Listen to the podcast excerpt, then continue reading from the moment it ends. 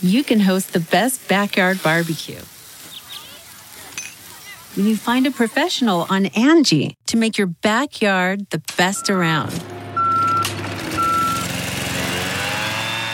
Connect with skilled professionals to get all your home projects done well. Inside to outside, repairs to renovations. Get started on the Angie app or visit Angie.com today. You can do this when you Angie that.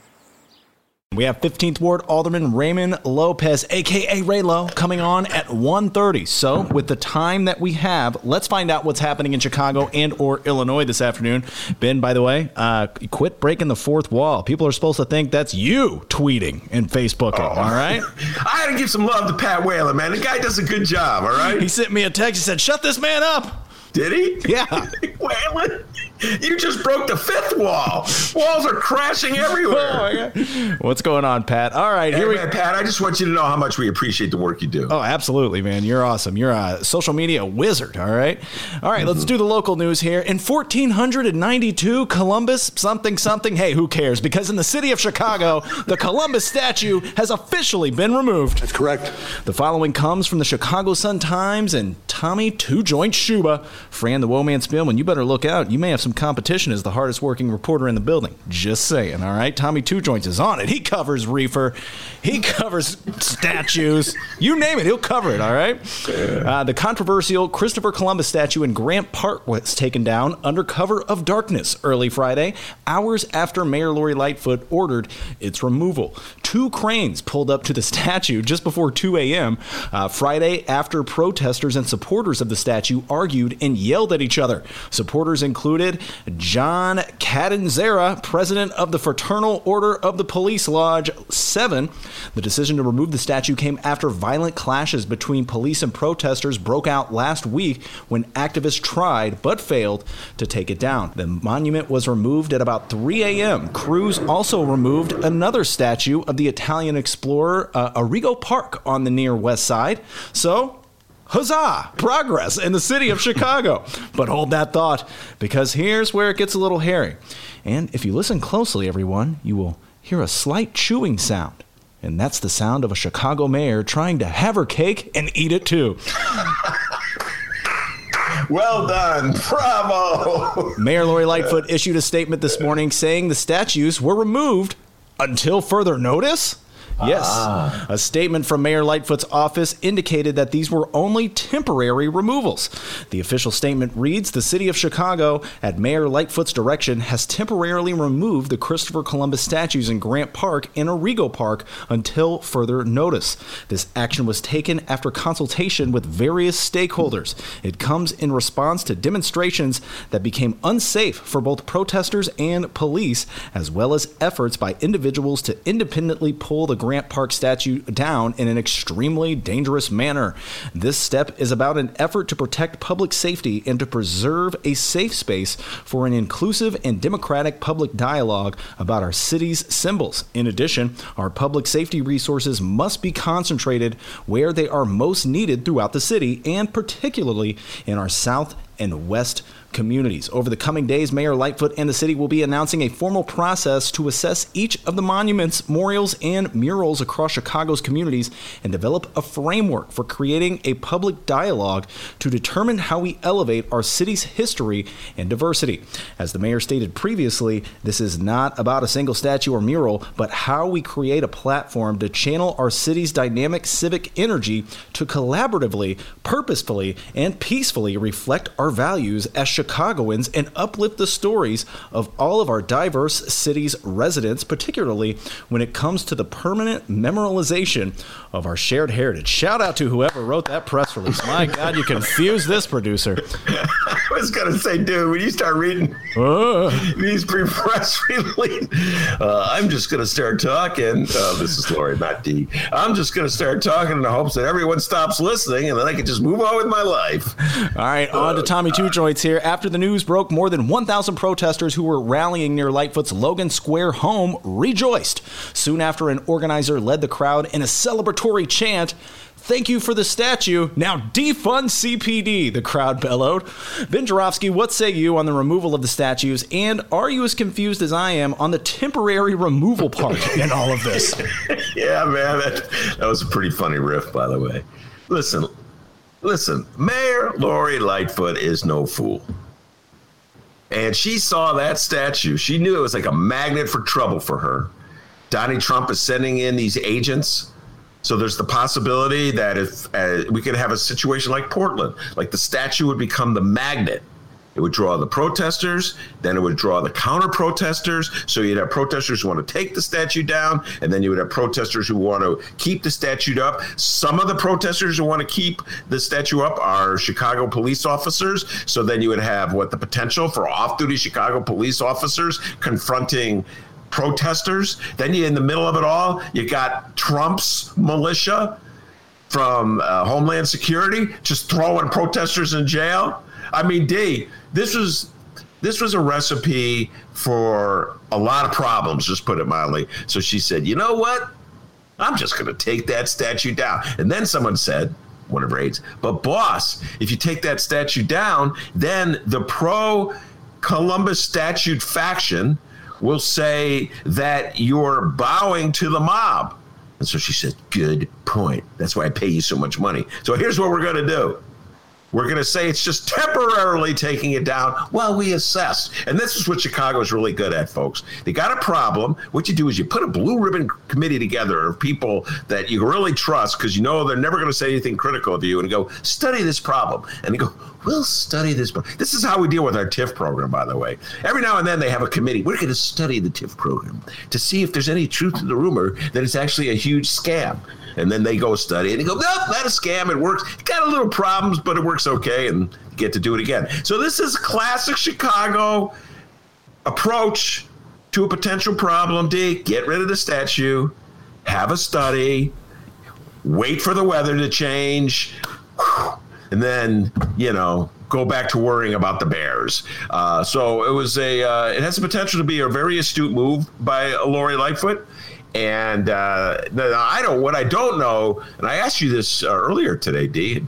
You didn't know the answer either. Will people just like go to where the statue was? Will it's? St- we're just going to go continue this fight, even though there's no statue there. We're just going to go because there's a mound where the statue used to be. So I don't know if that's the case. I doubt it, but um, maybe I don't. I'm missing something here. Anyway, so that's what I believe Lori Lightfoot was up to when she had the statue removed. All right, now we go to you. And yes, I mean you, the Ben Joravsky Show listener. A lot of you have commented your thoughts on our Facebook page at Benny J Show, B E N N Y, the letter J Show. And according to those who posted uh, your thoughts on the removal of the Columbus statue, well, they're it's damn near unanimous. Good riddance, say the Ben Joravsky Show followers.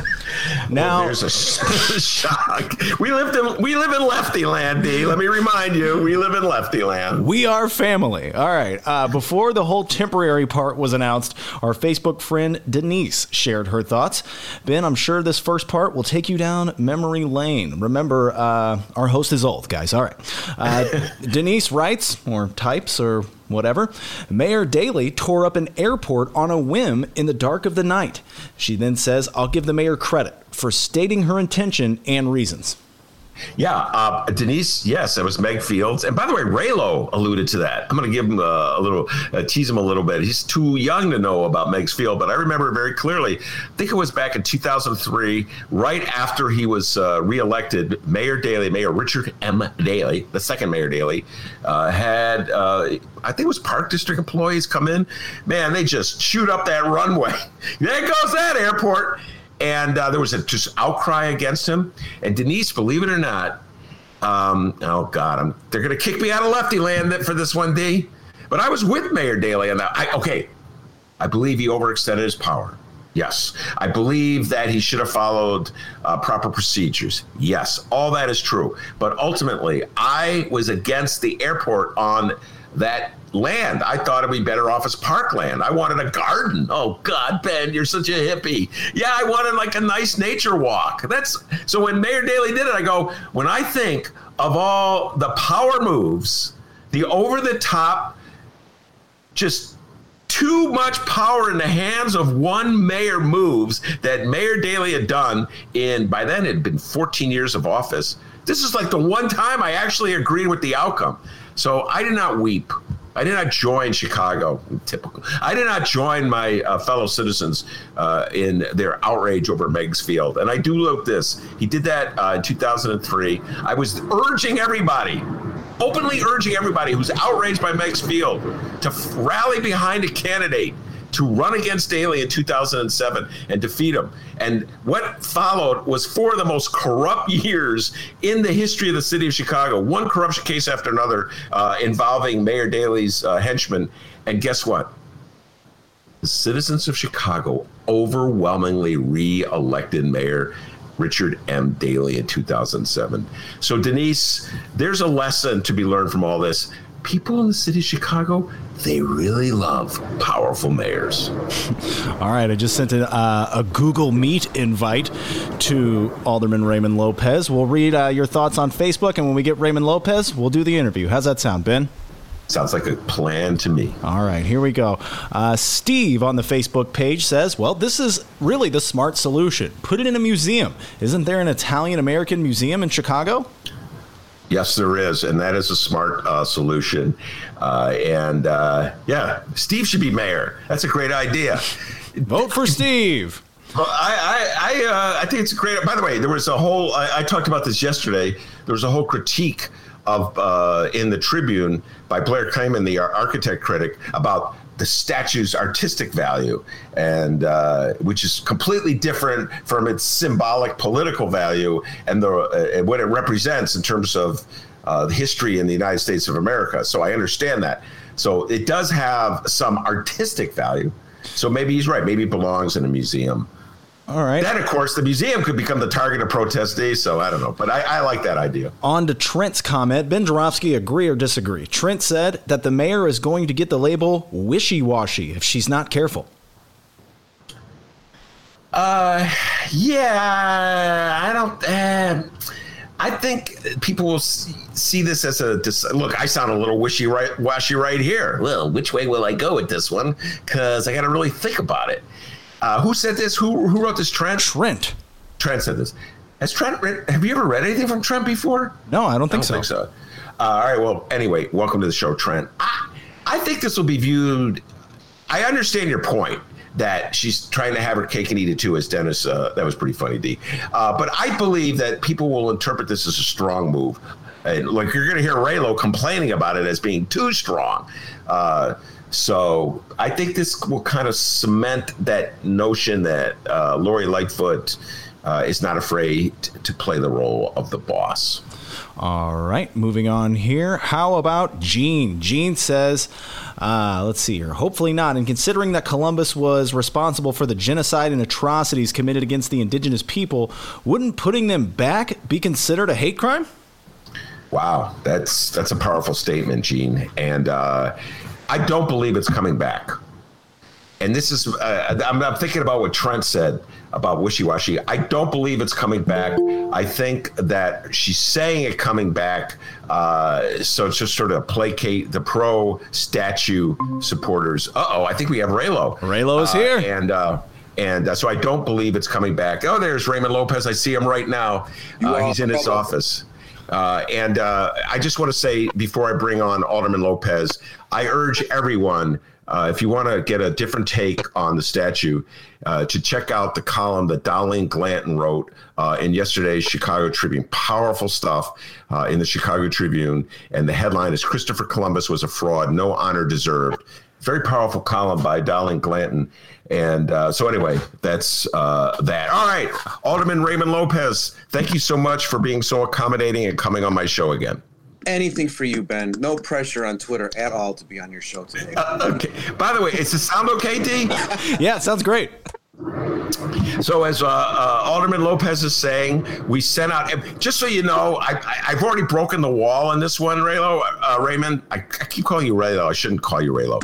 Uh, I should call you Alderman Lopez and show you respect when you're on the show. Off the show, hey Raylo. Uh, but uh, what happened was we have a good friend of mine, Pat Whalen, sent out that thing on uh, Twitter. I didn't even know he sent it out. You accepted the invitation, so all is well. It's good to have you on. I've been saying for weeks I should bring you back on the show. Uh, Alderman Raymond Lopez. I, I was just going to say has been on my show a couple times. It's been a while since uh, I think it was September of 2019. A lot has changed. Let's first of all talk about uh, the brick thrown through your window. Uh, a brick thrown through your window at home and a brick thrown through your window at your ward office. Do you have any uh, news updates on who was behind it or what was going on there? Well, it was several bricks uh, at both locations, and the first time, uh, an individual ran right up the steps um, to my house and started throwing the bricks right from my front door. Uh, and I can confirm to you, Ben, that we have ruled out a five foot two person in a gray pantsuit as being responsible for breaking my windows. Um, so the mayor's free and clear at the moment. Um, but we we do think we know who's responsible, and there may be they both they be they may be connected in both incidences and tied to local gang members. Are you getting police protection right now? No, actually, I haven't even gotten a phone call from the mayor either time to see if there's anything that I needed, uh, let alone our superintendent. So uh, I'm very thankful to our men and women in our ninth and seventh police districts, uh, people who I've worked with personally over the many years as alderman. Uh, they are on it, and I and I'm glad for it. But as far as anyone from the top down, no. Well, I'm a little disappointed to hear that. Uh, I know the last time you ran afoul of gangs uh, in your neighborhood, uh, you came on my show. You had a police officer with you.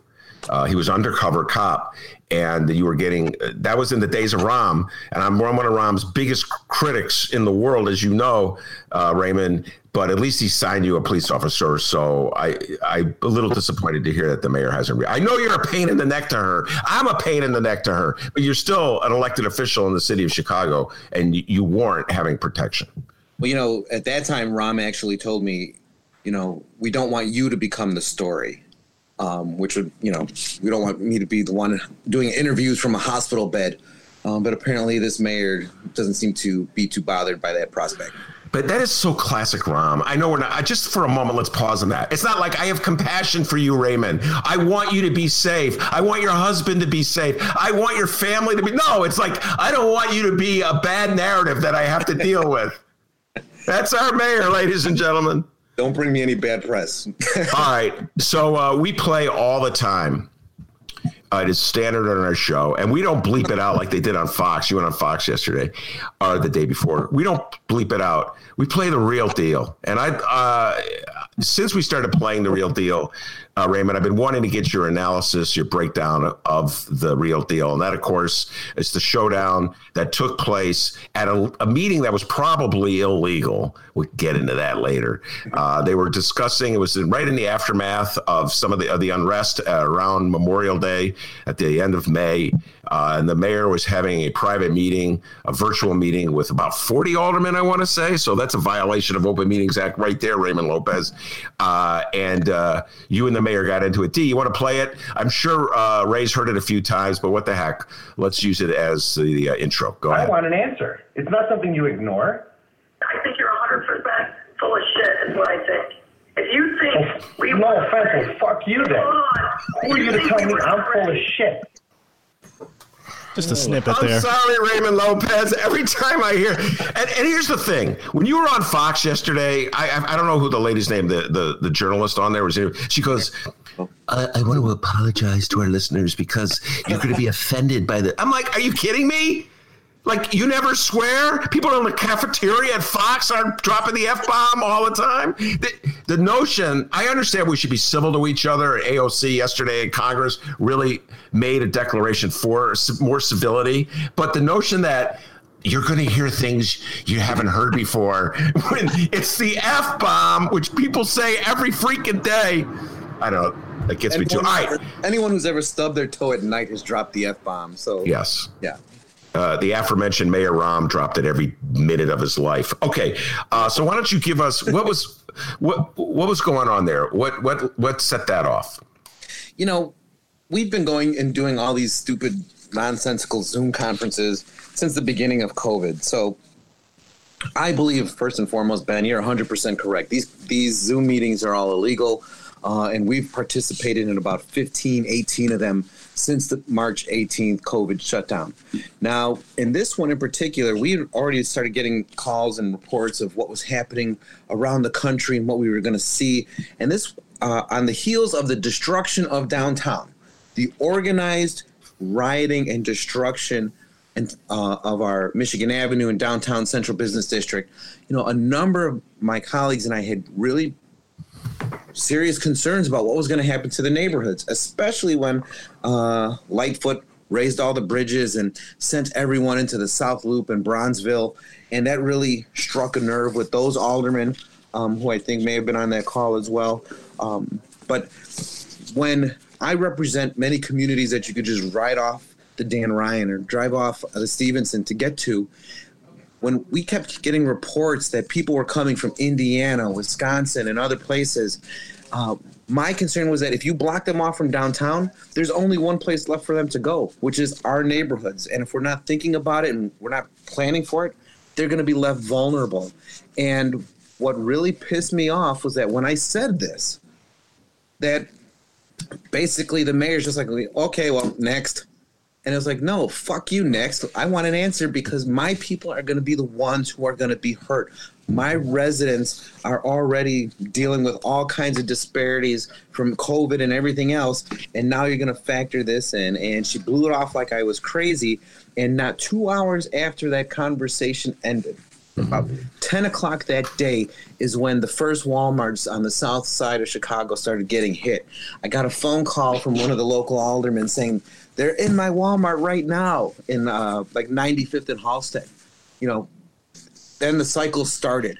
And for anyone who was listening to the scanners that day, you know, I've said it numerous times. It was like an evil algorithm because you could almost time it to the minute, the circular pattern in which they were hitting all these institutions in the neighborhood.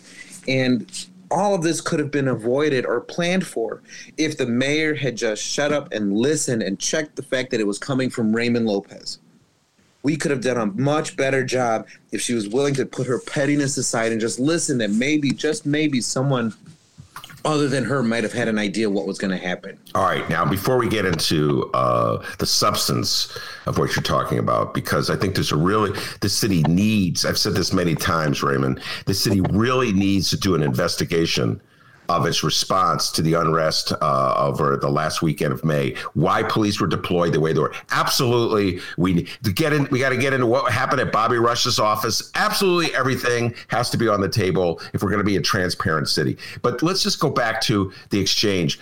If I I've heard the whole exchange. I am sure Mayor Lightfoot thought you're grandstanding and thought he is just trying to stick that needle into me. This is him just aggravating me, and that's where she lost it. Do you feel you had gone too far, uh, that you were grandstanding and that you were aggravating her at that moment? Well, I have no doubt that I aggravate her just by waking up every day of the week. Um, but as far as if I was grandstanding in that moment, I was the fourth or fifth alderman to speak that day, and there were aldermen who were in tears over what they had saw. There were aldermen who were pleading and begging with her, and she spent more time coddling them and being responsive to what they were mentioning about their wards. That to say that I was grandstanding is a no. I was ejected from the conversation because it was me. Now I could see if everyone else was, you know, smiling and doing the hokey pokey with her, and I just come in, you know, pissing on her tea leaves. But that's not what happened that day.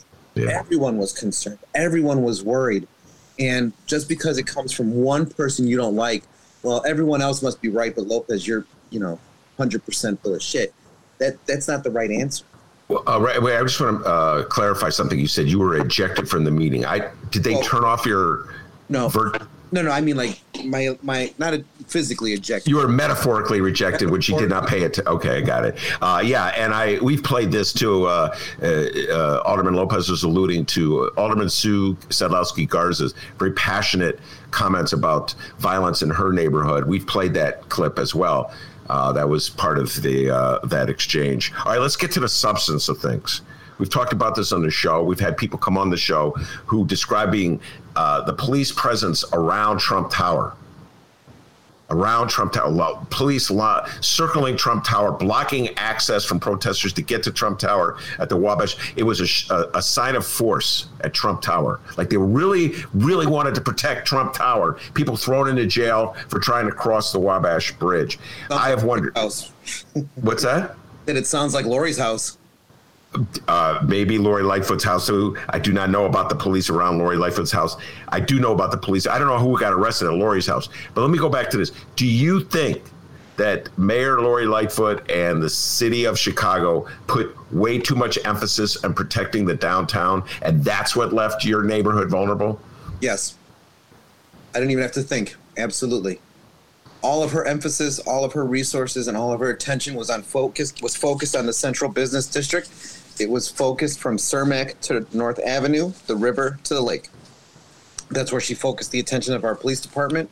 It's where she asked for the 375 National Guardsmen to assist in protecting people in their condo high rises, all at the expense of neighborhoods that were left to fend for themselves. And I will tell you, Ben, that day after uh, downtown was looted probably was the longest and scariest day of my life trying to wonder if I had to defend my home with whatever I had that was in my house. If our if we would be next, living one block off a major street, and anyone who thinks that the despair and fear in the neighborhoods was not palatable, obviously does not know what it feels like to be able to hear people breaking into someone's business, not 500 feet from where you live, where you could hear the destruction going on instantly and consistently, and where you're even your pets, and you know I've got six dogs at home, where even they are on high alert because they could feel the tension even in your own home. There was no support for the neighborhood because everything was focused downtown. People, a thousand, a thousand officers were called to, uh, U.S. Cellular, almost said Comiskey Field, and were made to wait there for six hours for transportation to get distributed throughout the neighborhoods in the city of Chicago we had officers who were on off days and suited up just to help protect their city and were told to go home by their commanding officers because they weren't needed on the day of the worst local rioting and looting in Chicago's history. All of that came from the top. All of that came from the one who micromanages the police department on a daily basis, and that was Lori Lightfoot. So, are you telling me that those uh, police officers were not dispatched uh, by orders of Lori Lightfoot? Yes. There were and, officers who came into work, even though it was their day off, just because they wanted to be on the ground and help protect their city, and they were sent home. And how do you know this? Because the officers themselves have come in and told me. I've had lieutenants and commanders and unit commanders tell me that my whole teams were suited up, ready to go, and we were told by individuals I'm familiar with not to go out and to return home, everything was under control. And, and couple all of that bad decision making with the fact that we still have an existing order right now from the police department not to disperse large groups gathering in the city of Chicago. And that is being used and mis and abused in our neighborhoods where we're seeing not protesters, but in communities like West Englewood and Greater Englewood, these illegal block parties popping up in the middle of the night where you've got four or five hundred people strong, holding communities captive, and all the police can do is watch because we still have these outdated and useless orders of non-engagement. All right, you're you've. Would you support uh, having uh, hearings at the city council to investigate all the charges and allegations that you just raised right here? One, absolutely, I would. So, what's the likelihood of that happening? Never going to happen in the era of Lightfoot transparency. Why do you say that?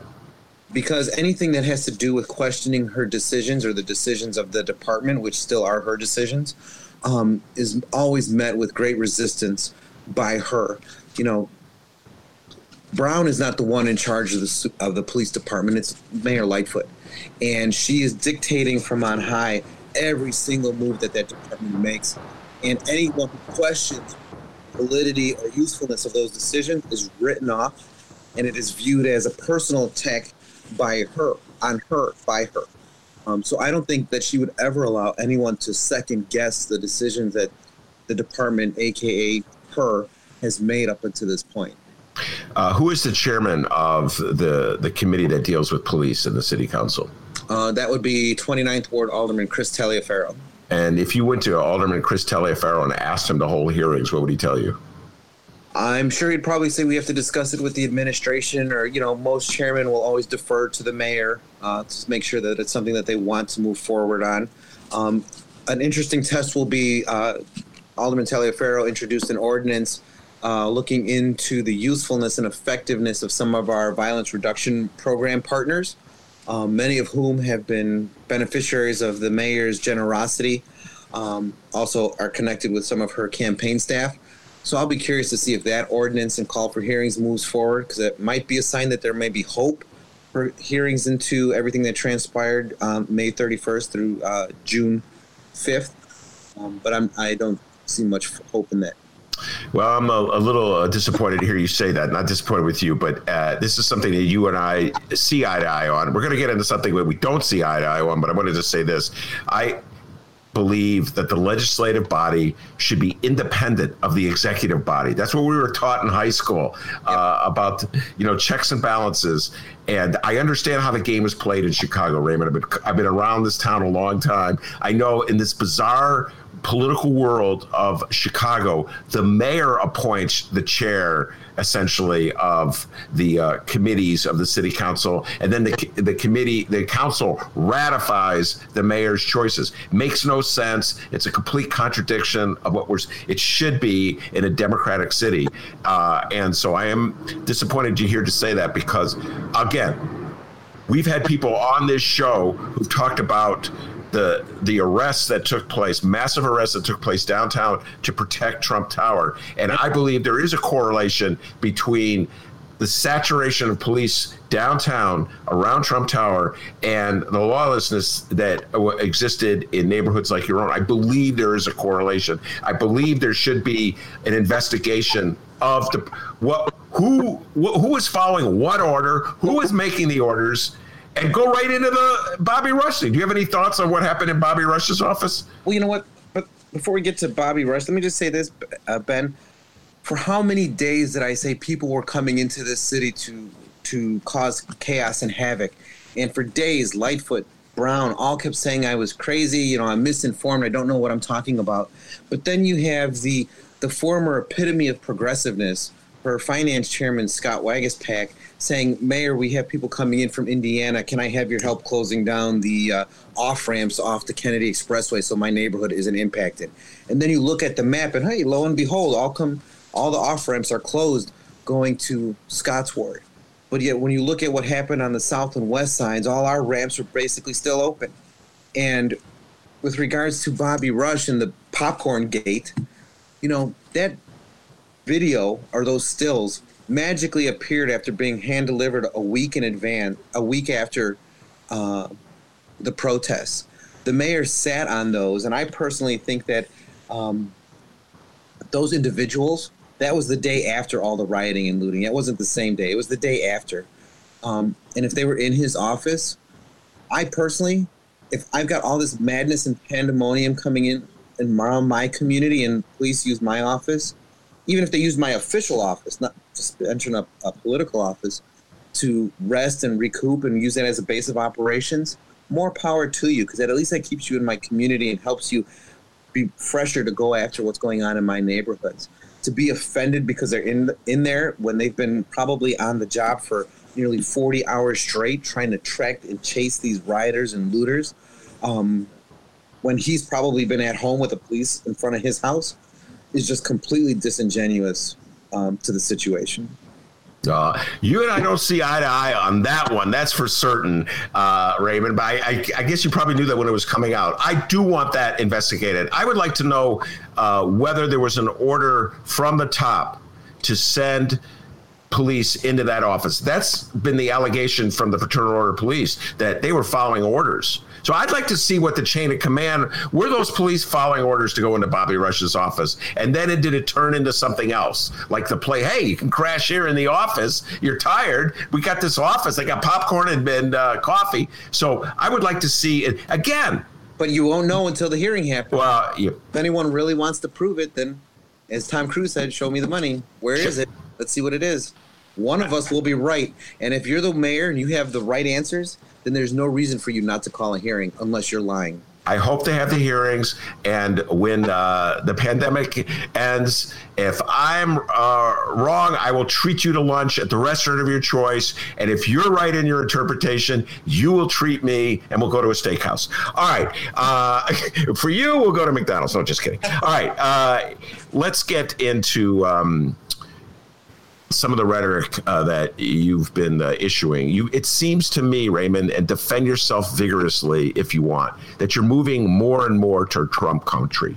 You're not wearing a MAGA hat yet, but you're getting more and more conservative sounding uh, in your rhetoric, and is are you going through some kind of political conversion where you're just really ready to go full MAGA on us, uh, or are you just responding to things happening at the moment and you're just so mad at Lori Lightfoot that you find yourself sounding uh, Trump-like? What's going on with Raymond Lopez? You know, I don't think I'm the one that's changed at all.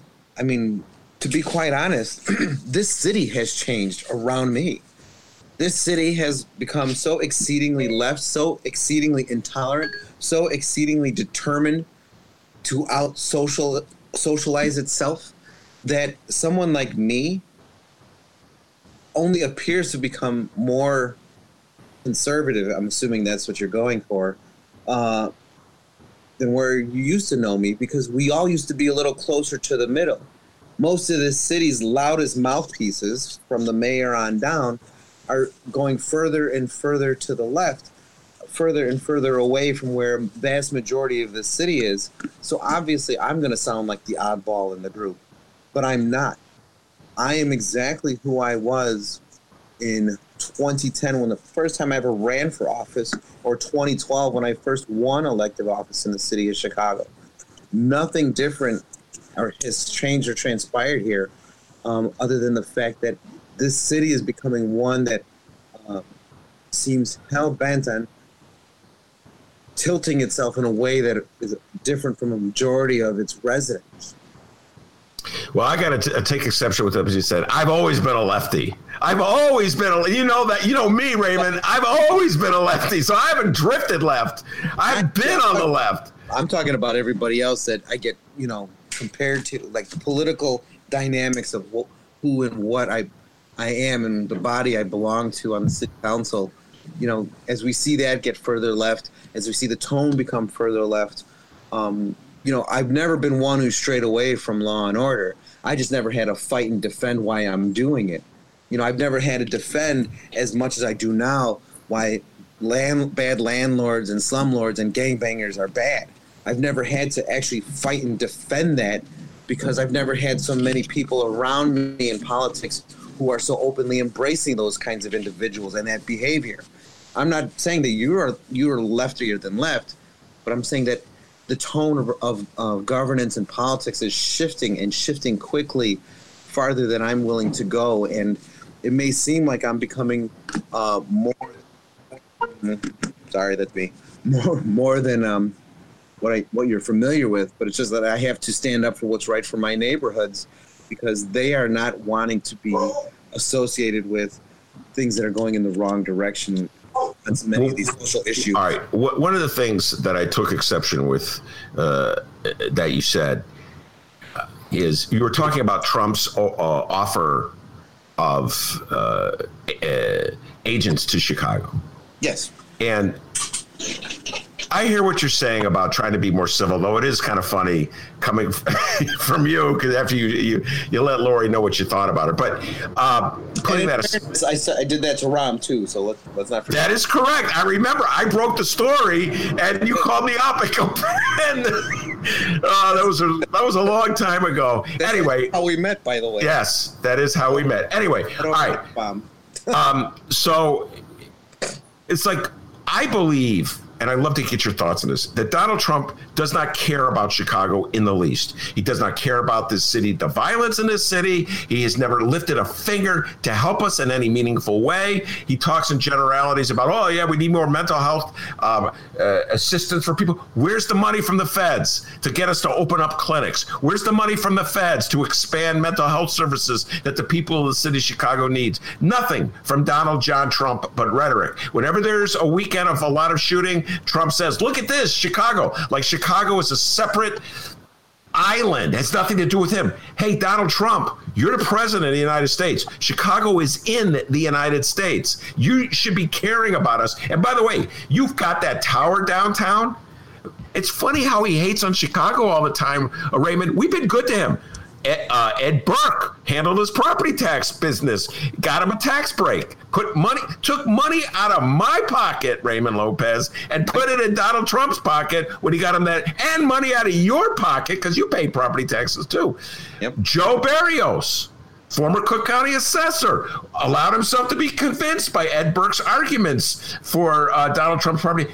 Chicago has been good. And finally, your guy, uh, I tease, Ray, uh, Rahm Emanuel allowed Trump to put that horrific sign on his building. So Donald Trump Chicago has been good to Donald Trump, and Donald Trump has done nothing for Chicago. So I say that all as an introduction to ask you how can you say that like Donald Trump is reaching out to Chicago and Lori Lightfoot is snubbing him when he's never done anything for this city. Well, first off, let me, let me just roll backwards here a little bit. Um, I do agree that there's politi- there are motivations for why Donald Trump does everything, and it's usually just whatever helps Donald Trump in the here and now at that moment. I'm not blind to that fact. We all know that fact. He's the biggest political narcissist that's ever existed and lived probably in that White House aside from being the most stable of geniuses. Um, that being said, um, we have accepted federal help throughout this entire COVID pandemic. We've gotten almost nine hundred uh, uh, million dollars from the federal government. That Lori, that the check that Lori cashed for helping, and she's been using to provide for mental health, housing, you name it, throughout the city of Chicago. Um, we have taken them up on offers, and we have always worked with the federal government, pre and during Donald Trump, to help bring security and stability to some of our neighborhoods. This is nothing new for us. I mean, what I believe is that when Donald Trump issued that letter to Lori Lightfoot, and I think it was J.B. Pritzker as well, mm-hmm. about the violence, the one that they all said was a political stunt, I believe that they should have called him out on it. I believe that they should have said rather than blow it off and say, "Ah, you're full of shit." Why don't you come up and say, "You know what? Fine, Mr. President, we'll take you up on your offer. We want you to send in 200 extra DEA agents. We want you to send in 300 extra ATF agents, and so on and so forth, so that we can crack these gang networks and these drug running cartels in our city to help bring uh, safety back to our neighborhoods." And if he would have failed, then we would have had such a better hand to play politically against him for calling his bluff. But we didn't. What we saw was the same thing that we've seen week after week after week from many of our leaders, which is just to go back and forth on this Twitter, social media nonsense, arguing like the like keyboard warriors on with nothing to do on a Tuesday night, and only now to find and turn around and say, "Oh well, you know what? I guess we can take your help after all." So all this time that we've been blustering at each other, watching Lo- the Lori and Donnie show back and forth on Twitter, how many kids have died in the city of Chicago because of that? How many people have been shot? How many of them could have been saved if we would have just checked all that nonsense at the door and took him to task for the offer he made? If he would have fallen and, and rejected it, we could have moved on and just kept right about trying to do it ourselves. But we kept that political theater going for his sake and quite honestly for Lori's sake, so that they could both keep deflecting, so that they could both keep avoiding having to do anything, and so that they could both keep the diversion of the true problems going on in our neighborhoods from ever being taken seriously. All right, that's a. Uh, I actually there's some things you said there that I, I, I must confess I agree with. Political theater is uh, rampant, but uh, I'll just move on. Move on. One last time, I don't believe a word that comes out of Donald Trump's mouth when he says he cares about Chicago. All right, we'll close with this. Uh, uh, a friend of mine uh, sent this to me. This is a tweet. Speaking of Twitter, from Alderman Raymond Lopez, and you tweeted this out after Statue Gate, where Mayor Lori. I'm sorry, Ray. Uh, by the way, I can even shout out uh, to Alderman Lopez's husband who set up this thing. Okay, he was the one who figured out how to get this computer. This, so I want to thank uh, him very much for doing that because uh, without him, we would not even be having this interview. I guess uh, that's why someone called me a boomer on Twitter because I couldn't figure out how to get. Yeah, they called you a boomer. I'm like laughing as a boom. Boomers. This guy is like 19. All right, he's not a boomer. Uh, okay, and he, you, oh my God! Then you you were uh, ripping Lori about uh, Statue Gate. You alluded to Meigs Field. I'm like Raymond, you weren't even around when she took down Meigs Field. You were in grammar to, school. I used to go fishing there on Saturdays with my dad when I was eight years old. I remember Meigs Field. All right, well I'm happy. I I was with Daley when he took it down. So there you go. That's a whole other story. All right, uh, what this is your tweet, and then I'm going to get you to to comment on your tweet. What has become of Chicago? We have a mayor forced into submission by anarchy and mob rule. No more public process, official discourse, or on the record debate. The lesson learned is that if you want action from Lightfoot, Lightfoot show up at her house and she will cave. Uh, wait, the, the, bottom part of it is uh, show at her mouse at her house, and she will cave every time. All right, elaborate. Uh, I actually like taking down uh, the statue, but elaborate on what you were getting at in this tweet. So, I mean, look, Ben, there's a right way and a wrong way to do things. And if you want to have a discussion about taking down statues, whether it was Columbus, whether it's any statue, whether it's the Picasso in the Daley Plaza, there's a right way and a wrong way to do it. We can have a discussion. We could do it the right way so that it's giving people a chance of both sides to have a discussion, be a part of the conversation to make it happen. You don't just show up in Daley Plaza and throw a couple anchor hooks on the Picasso and yank it out the ground because you think it's disrespectful to the baboons in PETA. You don't do it that way. Now, as far as my tweet, we have seen on numerous occasions where if you want to get the mayor's attention and you want her to act, you've got to show up in mass and start harassing her neighbors and and having a thousand people on Wrightwood Avenue over there in Logan Square. You know, she did it with Hilco. They were demolishing Hilco in Little Village, and it wasn't until people protested on her block saying that brown lives and the health of Little Village residents mattered that she actually stopped the demolition. Of course, four days later, she flipped again and started it back up, and then they showed back up at her house, and she stopped it again. But you keep you keep seeing this pattern where people are showing up and protesting, and her knee jerk reaction is, "Let me do whatever it takes to get them off my block because I'm tired of this nonsense." And if that's what it's going to be in terms of the leadership to making policy in this city, you know, you've just supplanted the and replaced the city council with this mob mentality that all I have to do is show up. Whoever shows up with the most amount of protesters is going to win. And that's not how we do things in this city. That's never been who we are in this city. We've always been about, you know, having people's rights and voices expressed, but not to the point where that's the only way with sharpened PVC tubes is how you get people's attention to act. Well, I'm going to have to respectfully disagree with you uh, about how business is done in the city of Chicago. I've been living in the city of Chicago since 1981, and in the city of Chicago, if the mayor wants something done, it has gets done. And there's usually, just as you pointed out, no hearings, no oversight, no nothing, just get it done. And that's what happened with Meigs Field. So you're you're just I I never thought there was a golden age in Chicago where people like had a discussion about something. You know, let's let's get let's convene the city council and discuss. When, Alderman Lopez, five minutes to hear your thoughts on this subject. That's not how it happens in Chicago, Raymond. I guess you don't have to worry about your hearing on uh, what happened during the riots and protests of the city then. Yeah, no, I I, I would uh, trade the statue for a hearing on what went down uh, on uh, May 30th and 31st. I think that's far more important I, than Statue Gate. So I'll trade a meeting on the statue for a meeting. How about that for a deal? You know what? We can end on an agreement. How's All right. All right. Uh, yes, we ended on an agreement. That's a good way. And one more time, thank you to your husband for setting this up. This worked really well. You came through a lot and clear. You can't see me because uh, my cockamamie baby boomer computer doesn't have a camera, but uh, I could see you. Oh, thank you, good. Alderman Good. You can see that I'm sitting here with two tacos right in front of me, and I have not ate either one of them because I didn't want to hear me eating while I was. Oh man, I appreciate that. That sacrifice for the Ben Joravsky show. The bet is still on. I can't. I make so many bets with so many people and lose them. I can't remember the specific bet. I'll have to go back and look at it. But if what was the bet that I made with you? But if I know if I'm right, I'll buy you dinner. And I was just joking about McDonald's. You can pick the restaurant. All right. All When this pandemic is over. Wendy's all right. All right. Very good, Alderman Lopez. Thank you very much. Uh, enjoy your tacos. All right. Thank you, Ben. Take care. That's Alderman Raymond Lopez, 15th Ward. And that was, uh, he was nice enough to come on the show, and I appreciate him for doing that. And one more time, thank you, Pat Whalen.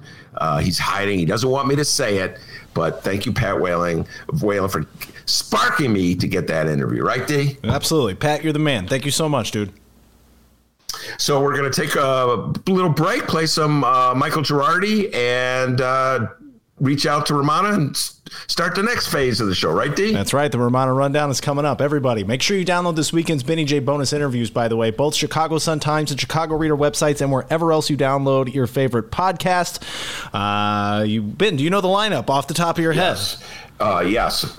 Uh, to we two interviews yet to do for today. Charlie Johnson from the Chicago Tribune. We'll talk about the labor situation with the Tribune. He's sort of the union steward there, and uh, I support my brothers and sisters at the Chicago Tribune. Those hardworking reporters, uh, and they are really feeling the pinch. Alden is uh, the hedge fund that uh, is taking a significant share of the Tribune is um, really tightening the screws, and that is not good for the city. Like I'm gonna give a shout. Like the Tribune had a headline today about Madigan Gate, uh, and uh, great investigative story about Michael Madigan and AT and T. And you know what? It's because newspapers. That's what newspapers do. We need them. So uh, got Charlie Johnson, and then one of my favorite guests, David Faris, will be here, political science professor at Roosevelt, and we will be breaking down all the political news of the week. We'll be talking about uh, his new book, uh, "The Kids Are All Left." I read it; it's a fascinating book, very funny. So a lot of political talk uh, with uh, David uh, Faris, and we'll um, that'll be uh, dropped probably. Oh, I don't know. Dennis and I will figure that out uh, when we're going to drop it. Yeah, post show meeting. All right, everybody, don't go anywhere. The Romano Rundown's coming up. Now it's Michael Girardi. bailout. It's the Ben Joravsky Show, live from Ben's attic in my apartment.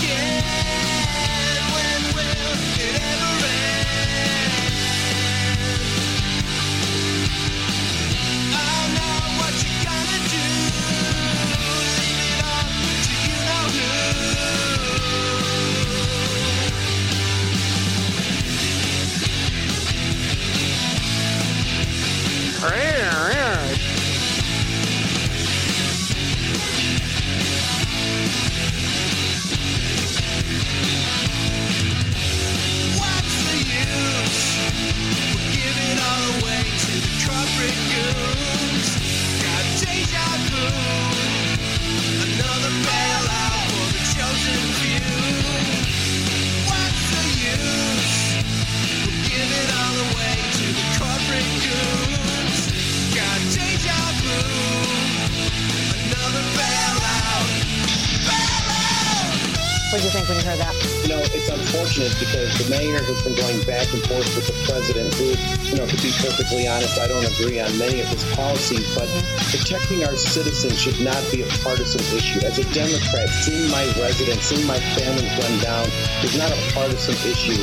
And for her to go for weeks on end, tweeting back and forth and making all kinds of comments, and then finally admitting yesterday that she's open to having the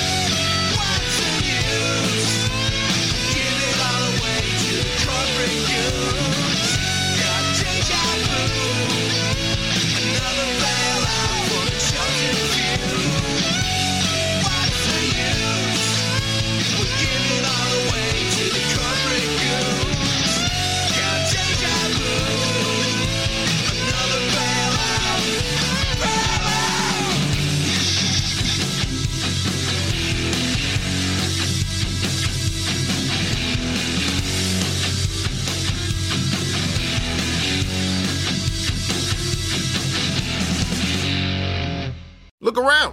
find cars like these on AutoTrader.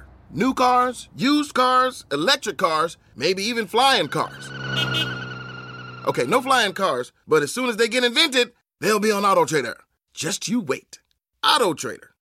You know how to book flights and hotels. All you're missing is a tool to plan the travel experiences you'll have once you arrive. That's why you need Viator. Book guided tours, activities, excursions, and more in one place to make your trip truly unforgettable. Viator has over 300,000 travel experiences to choose from. Everything from simple tours to extreme adventures and all the niche, interesting stuff in between. So you can plan something that everyone you're traveling with will enjoy. Real traveler reviews give the inside scoop from people who've already been on the experiences you're considering. So you can plan with confidence. Free cancellation helps you plan for the unexpected. And 24 7 customer support means you can travel worry free. Download the Viator app now and use code Viator10 for 10% off your first booking in the app. Find travel experiences for you. Do more with Viator.